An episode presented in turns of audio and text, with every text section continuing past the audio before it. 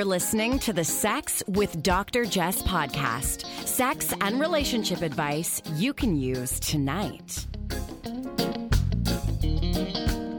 Hey, hey, I am without Brandon today, but I am going to be interviewing in just a moment the fabulous Dr. Tara. She's a tenured professor of relational and sexual communication at California State University, Fullerton. She was tenured at a very young age. At 33, she is an award winning researcher, a sex and relationship coach. She is the host of Luvbites by Dr. Tara podcast, and there she focuses on sexual wellness and sexploration. Her work is featured in all sorts of media. I've seen her on KTLA News, Cosmo, Women's Health Magazine, Insider, and many more. And I'm excited to have this conversation and learn more about sexual self esteem and sexual communication. Dr. Tara, thank you so, so much for being here. I watch you from afar on Instagram, on TikTok. I know you have you have a master's, you have a doctorate in interpersonal communication. Uh, tell me a bit about your story. How did you end up working in sexual communication? Thank you so much for having me. I'm really excited. I follow you from afar as well, Dr. Jess. So I'm really excited to be here. Well, my story really started, we have to start it from the very beginning. I'm originally from Thailand, Bangkok. Have you been? I've been. I love it. I have family there. It's one of my favorite cities. Like, I prefer the city to the beaches. Yeah, I swear, people that know how to do Bangkok really love Bangkok. So that's where I grew up. I went to an all girls Catholic school in Thailand where, you know, as a woman, uh, you learn early on in life that your body is something that you shouldn't like advertise or be confident about uh, because we wore these uniforms and our skirt has to cover our knees because you know knees are sexy. Every time I see a knee, I'm like, I want to lick that thing. yeah, so our skirt had to cover our knees, and if the skirt doesn't cover the knees, we get hit on the hands. Oh, so imagine being like eight years old. That's first grade, right? And that was your learning about your body and how you should exist in the world as a girl you know, when I tell people this, some of my friends back home are like, oh, it doesn't matter. Most schools have like uniform code. But I think it's because they haven't thought about it deeply. And I have. And I'm telling you, it does affect you when you're taught when you're eight that your body is provoking for some people and you're supposed to be covering it. So growing up, I had mad like body image issues because I just don't know like what I can show, what I can't show. I want to be a good girl, but I also was just very naturally sexually curious. I remember being like 11 and using the bidet on my clitoris like extra long because it felt good, but I didn't know it was. So that was that's where you know i started this very repressed journey. But then i have to attribute my growth to two particular moments. One was when i went to finland for high school and when I went to Finland, people didn't give a damn about their bodies. They get naked all the time to go into the sauna. Sauna. They're and, always they're like, do you want to go in sauna? with my mother, with my brother, with my my with future my grandma. Father. Yeah. you go on a first date and like you run into their brother and their mother at the sauna. I'm making this up. I don't know these things. No, it's true. I was there and people were so comfortable with their bodies. It's like just a neutral thing. It doesn't mean anything. Not negative, not positive, just a body. And they were so comfortable. So I remember in that moment, I was like, okay, there's something else out there. That's not something I've been taught. And then the second moment was when I first came to America. When I first came to America, I came to Los Angeles. And I mean, it's one of the most sexually liberal cities in the world uh, I would say in America, at least, LA, San Francisco, and New York are like the trifecta of super sexually liberal. And I just remember going to this sex toy shop where lo- there lots of people were there. This shop was huge. It's like an Apple store, and everything's out for tr- like for touching. Like you can touch this 12 inch dildo that has had like a ton of veins. I don't know why people like dildos with a ton of veins. Like I'm not a fan. uh, but I just remember this was so out in the open and people were just like laughing and looking at stuff and touching and we don't have stuff like this in Thailand. If you've been to Thailand, Thailand has two sides the tourism side, which sadly has sex tourism as like a really famous part, but that's not the part where we grow up. Like Thai people grew up very conservatively. So I've never seen that. So from then on, I was like, wow, so there's a lot more outside of what I know, and I knew nothing. So and that kind of sparked my whole journey. That makes sense. So you're talking about the neutrality of the body to begin with. Yeah and yeah. then the and then its potential for pleasure which doesn't necessarily have anything to do with the nudity itself. I think people often get that wrong around nudity the idea that like oh if you're naked you're all having sex. The sauna is not about mm-hmm. that. How did you feel the first time you went to sauna? Like what did you do? Did you did you get naked? Were you holding back? I had a, t- a little towel on my pussy. yeah. Like i had a little towel on my vulva like i did i wasn't sure what we're all doing but no one cared. So after a little bit i kind of like took it off. It's actually really interesting when you're in a nude place and you're not nude because that happens to me. Then you're the odd one out. Exactly. When I'm at Desire, because I am working, oftentimes I'm just moving through spaces. So it's not convenient to be naked, but I'll go make an announcement at the pool and everybody's naked and I feel so out of place. I hate it. And it's like, uh, you know, the hassle of taking off all my clothes and then putting back all, all, all my clothes to go into town or whatever. But we have made nudity strange when in fact it is our most natural state most natural state. I love that you said that. There are so many things related to sex and sexuality that are just the most natural things.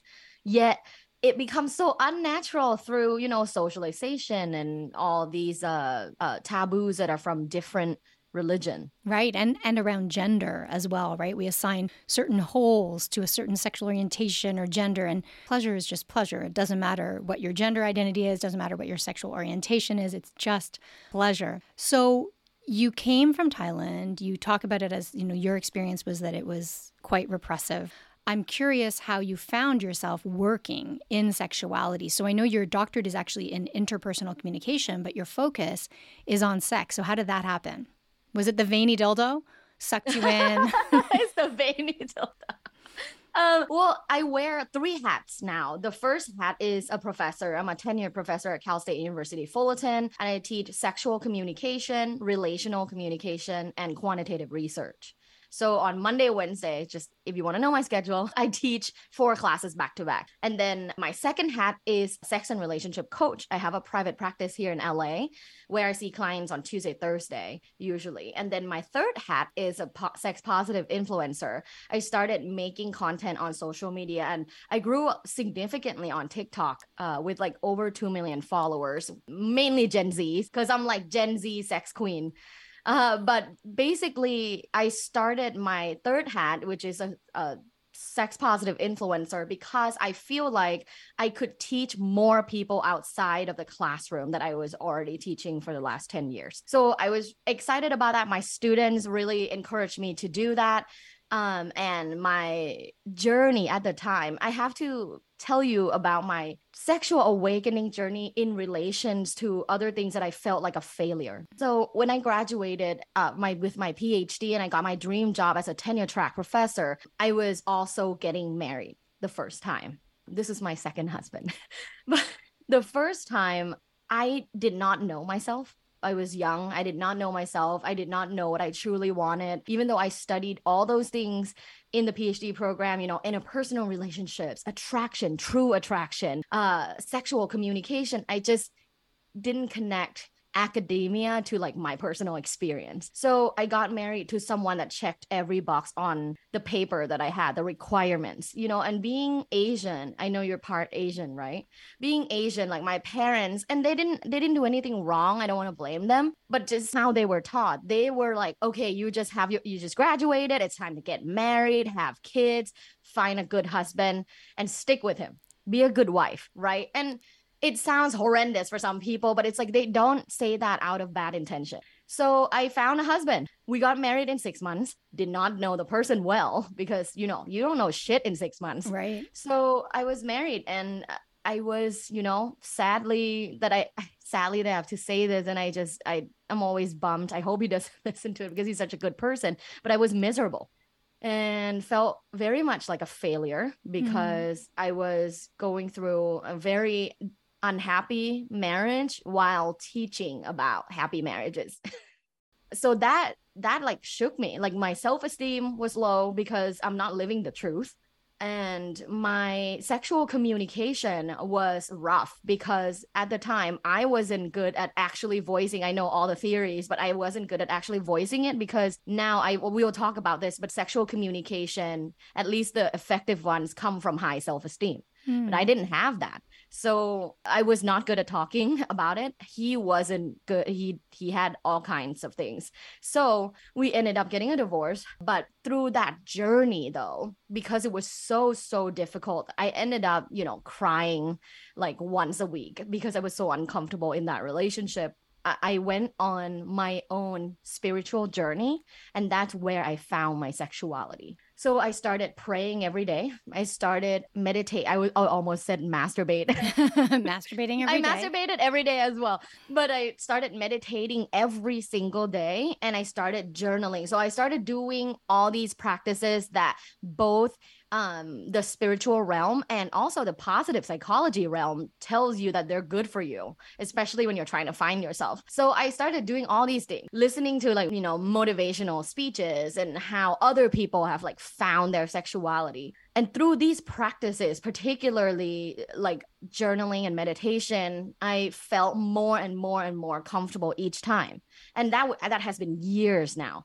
And i do it every single day. And i would say you know moral of the story is wherever you are in life in terms of level of comfort when it comes to your sexuality and sexual communication it's never too late to start trying. Hmm. because i mean you know fast forward to now like i'm one of the sexuality and relationship experts, you know, talking about it on social media, talking about it on the, the news segments. And I'm a huge advocate of talking about sex because of my previous marriage. I knew that that was terrible practice. And I just, you know, with this particular marriage, like right now, we talk about everything. I'm extremely proactive. If any kind of feeling is bubbling, I speak about it immediately. I'm like, can we talk about it? Mm-hmm. And my partner is so good at like, yeah, I want to, I want to hear how you feel.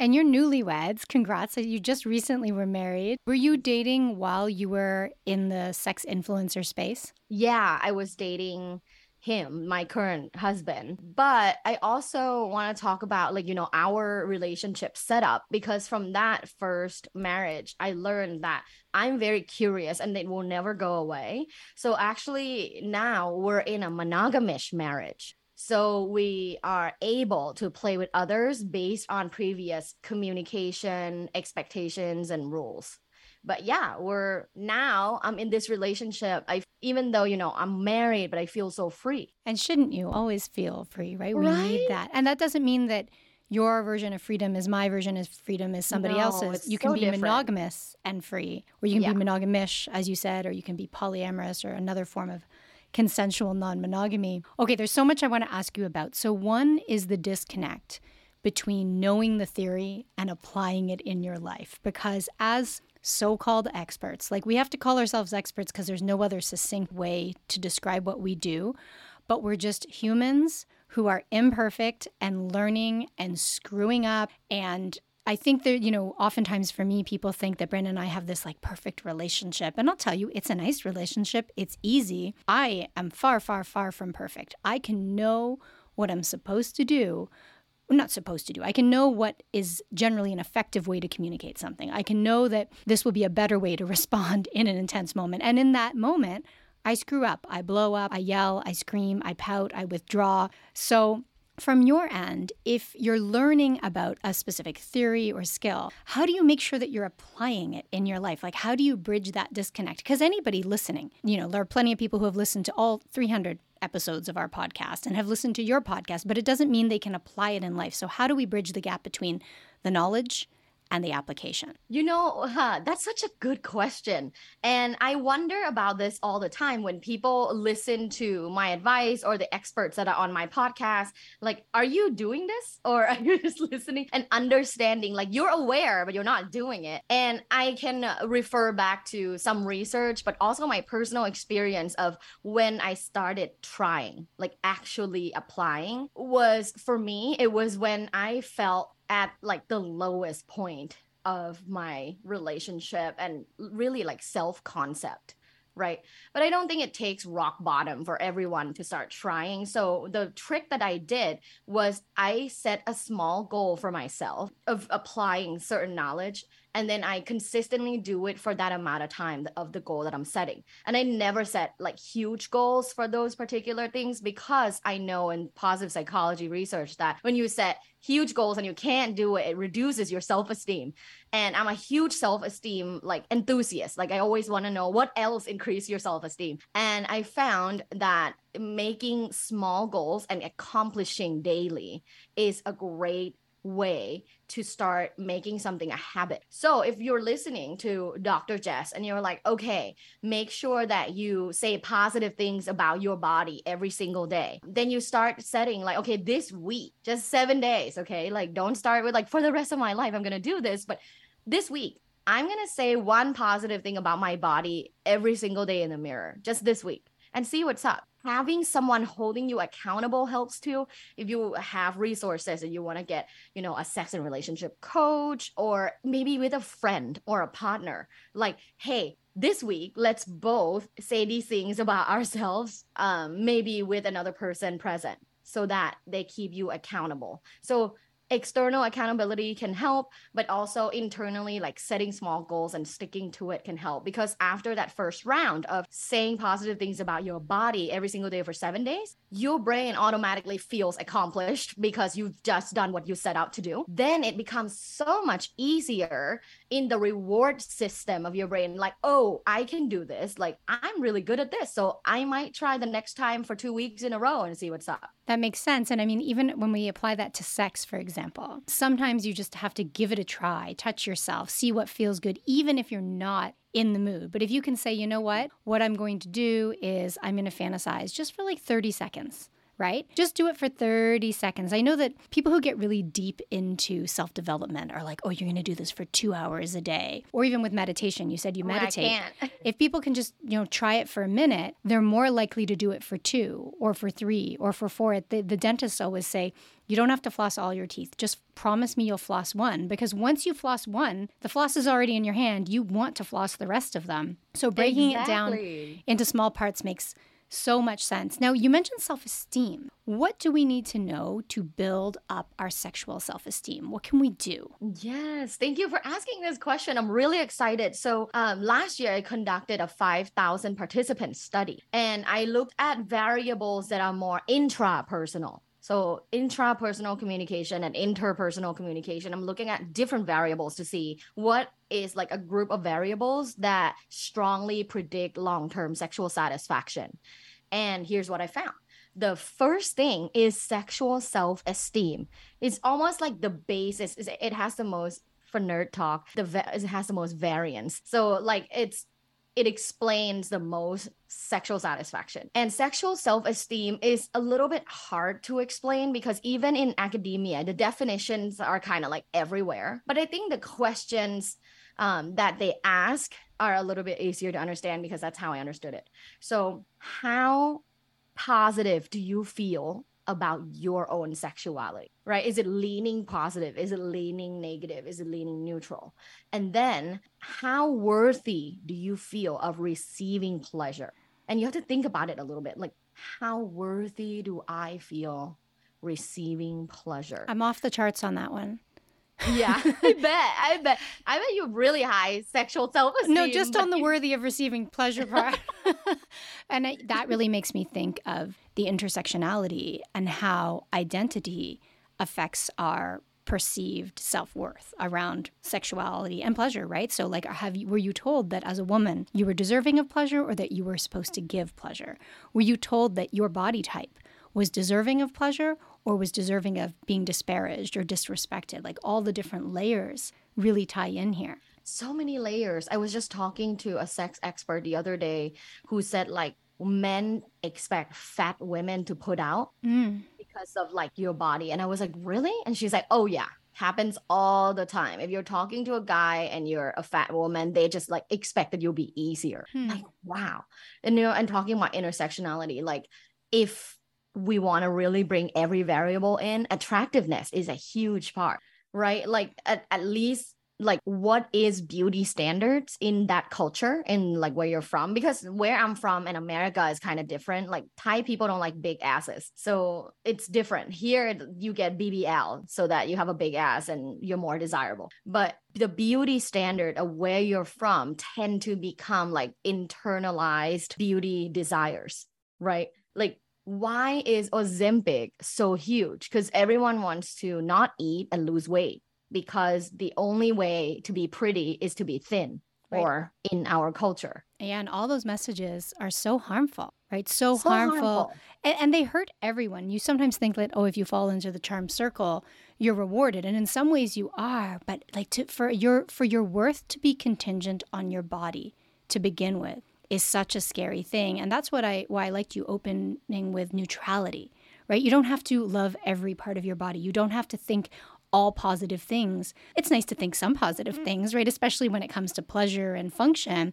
And we live in a culture that that really just profits off telling us we're not good enough. Um, sometimes in my sessions, I'll ask people to name what they like about their body, and it, they are so embarrassed and they are so ashamed. Like I can tell you all the things I like about my body. And I guess that is probably tied to sexual self esteem. So, as difficult as it is to define, how do we build up our sexual self esteem? You mentioned that you were journaling, that you were meditating as part of your journey. Where can people begin if they feel like their sexual esteem is, you know, a little bit low right now? What can they do? Yeah, so there's lots of research from the University of British Columbia from Dr. Lori Brotto. There's also research from other universities. Plus, like there's so many books now on like positive psychology and how to build your sexual self-esteem. So my favorite thing to do is meditation, particularly sexual meditation. And sexual meditation is similar to regular meditation practice, but it focuses on sexual thoughts, uh, feelings, and sensations in the body. Uh, you can do this quietly if you have you know five ten minutes quietly and think about a positive sexual thought that you can have or maybe even fantasize like you said like maybe just fantasize about something that can be helpful but if you find that difficult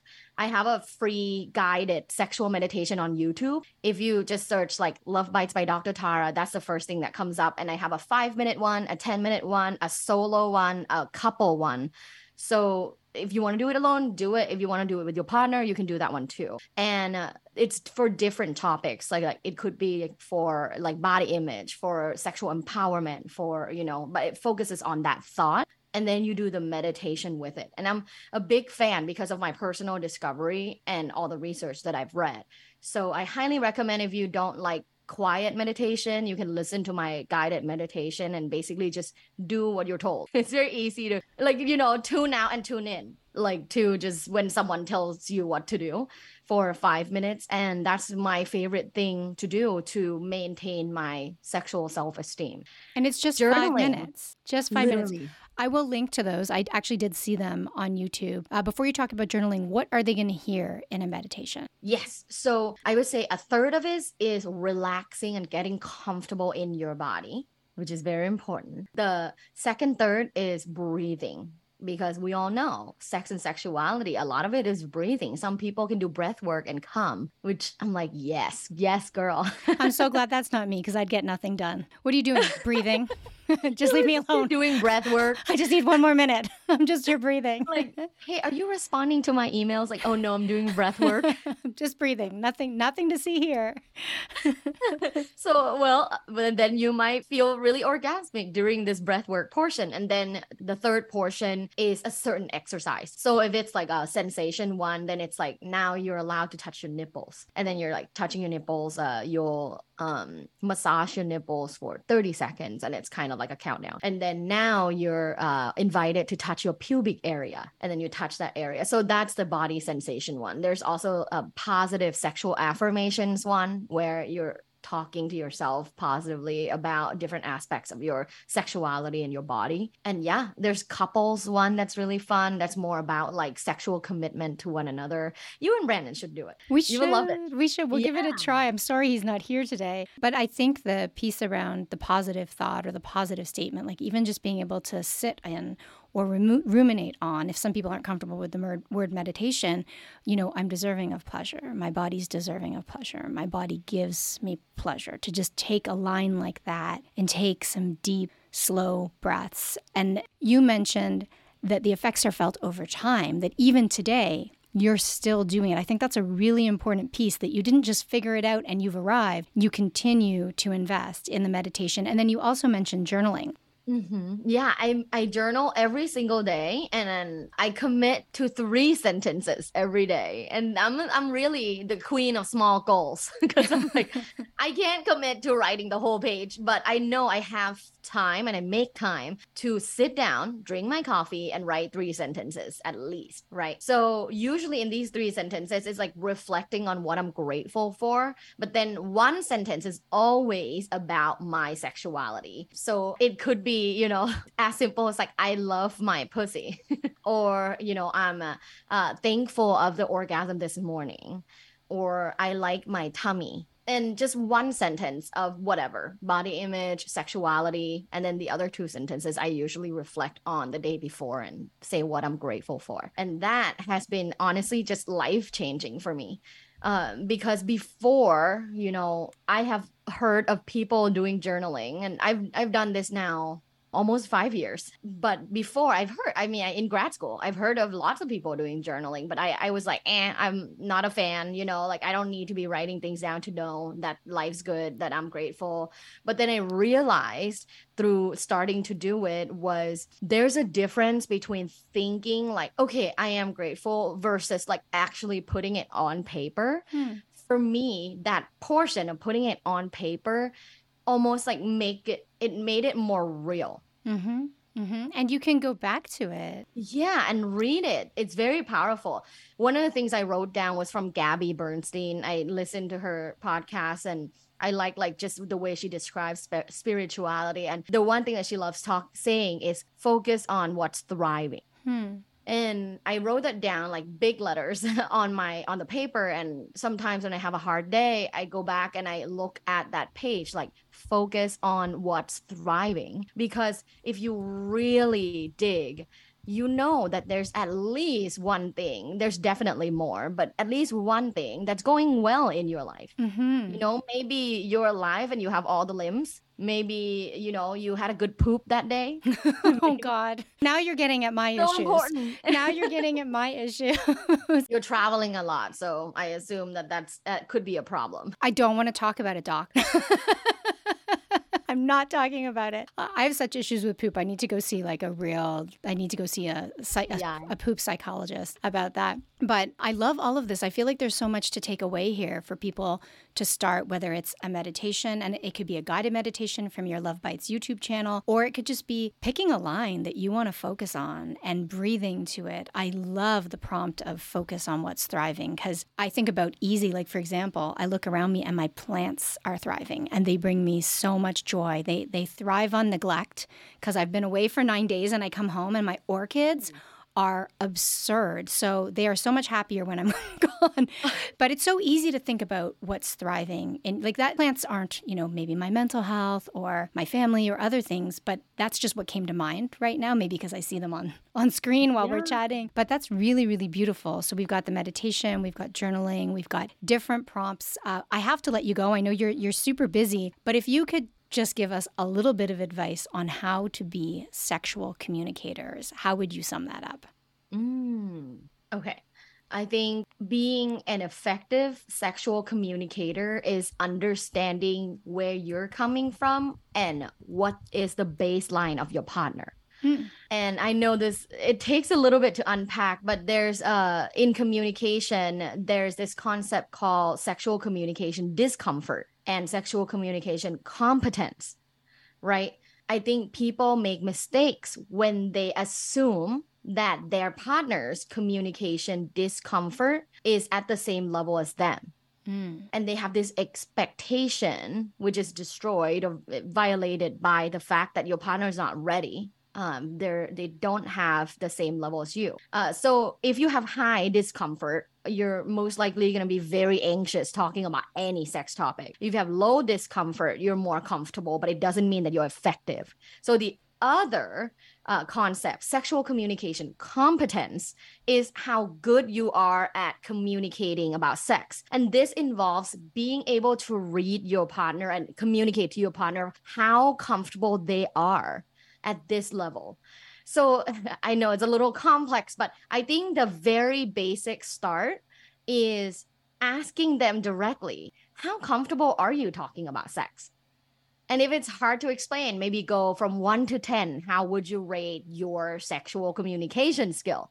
This question allows for two people to be open and vulnerable and really understand where uh, each other's levels are. Because if your partner was like, you know what, I'm not gonna lie, I'm a two, then you know, okay, let's work on that, right? And you're not expecting certain things. I really appreciate that. To me, it takes the hierarchy away between I'm super comfortable and my partner is super uptight. Because if you have competence, if that is the other side of the coin, your competence allows you to not judge your partner and meet them where they're at. Because that's such i see that as a dynamic all the time. We're like well i'm really comfortable and i'm really open but my partner isn't. And sometimes it's rooted in like blaming the partner's family or judging the partner's culture which can be super ethnocentric. And so i like to go back to maybe they're not uncomfortable maybe they're uncomfortable with how you approach it. Yes yes yes.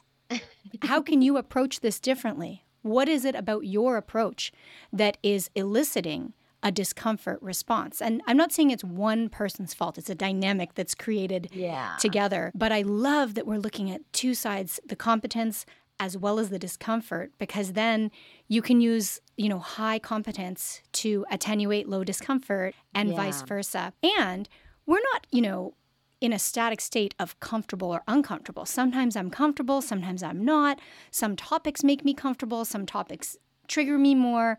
And so we have to get really specific about it, don't we? Yeah, for sure. Because, like, my partner could be very comfortable talking about his penis, but not comfortable talking about having a swing with another couple.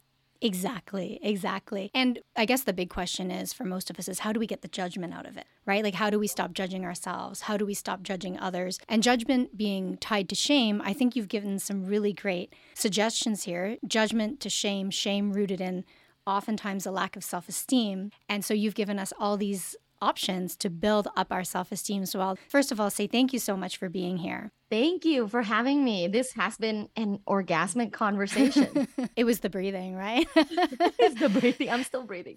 and really challenge people to think about how can you, what can you do? What tiny little thing can you do to build your self esteem up today? One meditation, one line in a journal, one little conversation, uh, or maybe it's something more visual. If you don't like to journal, you could be drawing something as well. So, thank you so much for helping us to build our self esteem. Thank you for all the work you do online around communication. I'm going to put all of your links, including your meditations, in the show notes, and folks will be following along. Yay! And thank you for listening. As I said, I'm sharing all those links, but I also think this is a great opportunity to get more in the moment via our mindful sex video course. So please do check that out. MindfulSexHappierCouples.com. You can save with code podcast because you're a listener. Do check it out. I think it's, you know, when I go through a program like this, and I have to admit it's been a little while, I need to go back to some of these ongoing practices. But whenever I do the breathing exercises, the visualizations, the communication exercises,